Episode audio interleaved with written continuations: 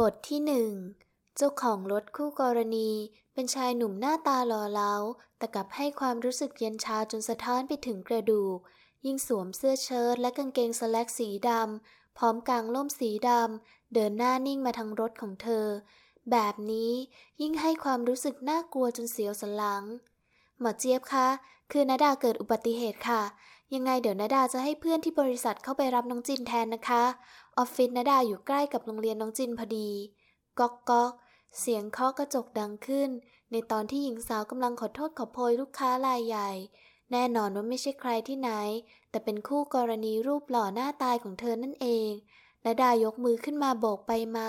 แล้วก็ชี้ไปที่โทรศัพท์เธอพยายามขอร้องให้เขาช่วยรอเธอสักนิดหมอเจี๊ยบกำลังด่าเธออยู่และเธอไม่สามารถตัดสายนี้ทิ้งได้จริงๆขณะเดียวกันหมอเจตก็กดคอเข้ามาแล้วพอณดาอ่านข้อความเขาแต่ยังไม่ได้ตอบกลับไปเสียทีดีเทลยาสาวอยากจะมีคาถาแยกเงาพันร่างจริงๆแต่เธอก็ทำได้แค่กดตัดสายหมอเจตเพราะติดคุยกับหมอเจี๊ยบอยู่ด้วยมือถืออีกเครื่องจากนั้นก็พิมพ์ข้อความขอโทษขอโพยไปให้อีกฝ่ายณดาขอโทษที่ตอบช้านะคะรถณดาชนค่ะณดาณดาจองโรงแรมไว้ด้วยชื่อบริษัทค่ะหมอเจตไม่ต้องแล้วผมเปิดห้องใหม่ไปแล้วหญิงสาวถึงกับลืมหายใจเมื่ออ่านข้อความตอบกลับของอีกฝ่ายหมอเจตกำลังโกรธแค่อ่านข้อความก็สัมผัสได้ถึงความหงุดหงิดส่วนหมออีกคนหนึ่งที่ยังถือสายด่าเธอไม่หยุดเองก็ไม่เก็บอารมณ์อีกต่อไปแล้วเจ้าหล่อนบ่นอะไรมาบ้างณดาไม่ได้ฟังหลังจากตอบหมอเจตเสร็จเธอก็เปิดแชทไลน์บริษัทและพิมพ์ขอร้องเพื่อนที่ทำงานทันทีว่าณดามีใครยังอยู่ออฟฟิศไหมคะณดารบกวนให้เข้าไปรับน้องจินให้หน่อยได้ไหมคะพอดีรถของณดาชนกำลังคุยกับคู่กรณีอยู่ค่ะหมอเจี๊ยบไม่ยอมเรียกแท็กซี่แล้วก็เร่งไม่หยุดเลยเกรงว่าจะกระทบกับสัญญาซื้อขายค่ะ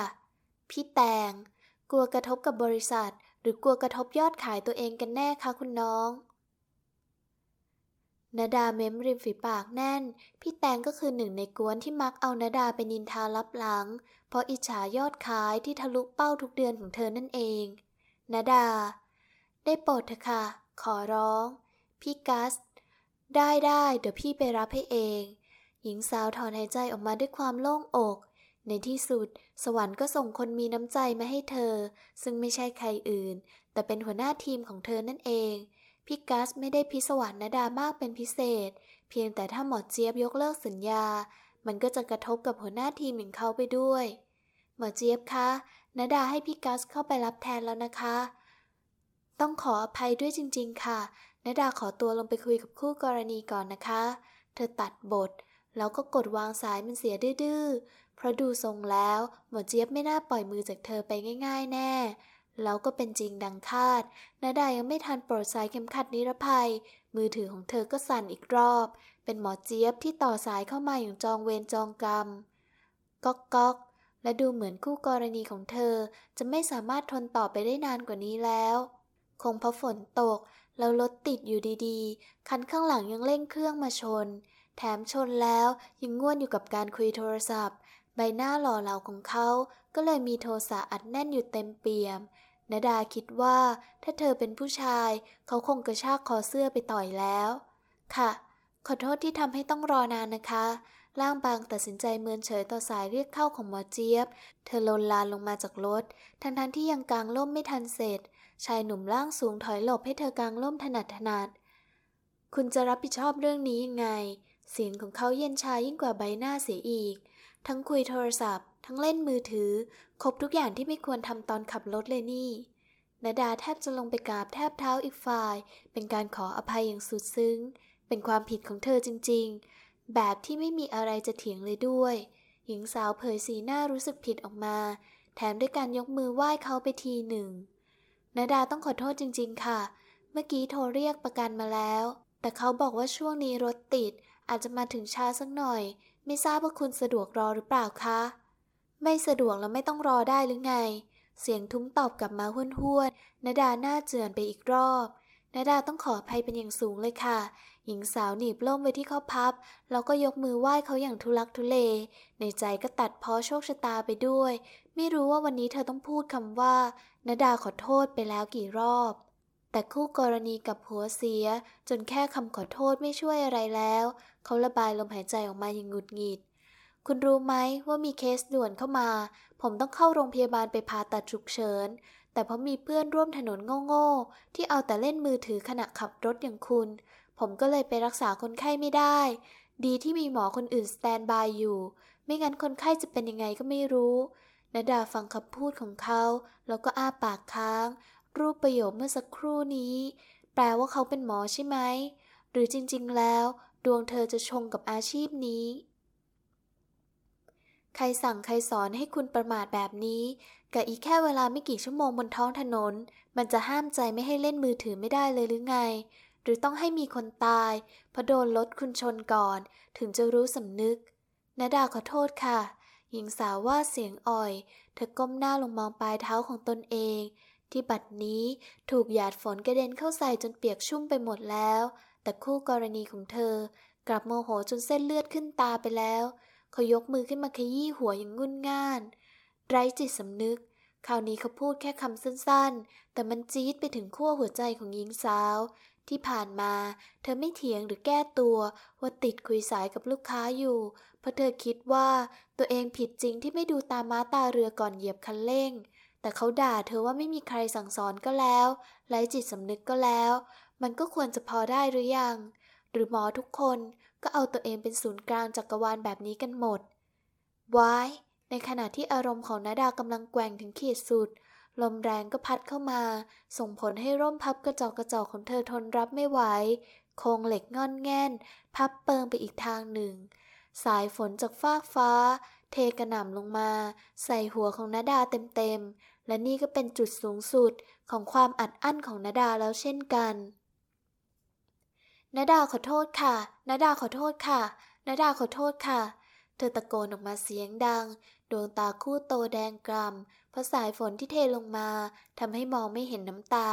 แต่คนมองน่าจะเดาได้ไม่ยากว่าสาวสวยคนนี้บ่อน้ำตาแตกไปแล้วเรียบร้อย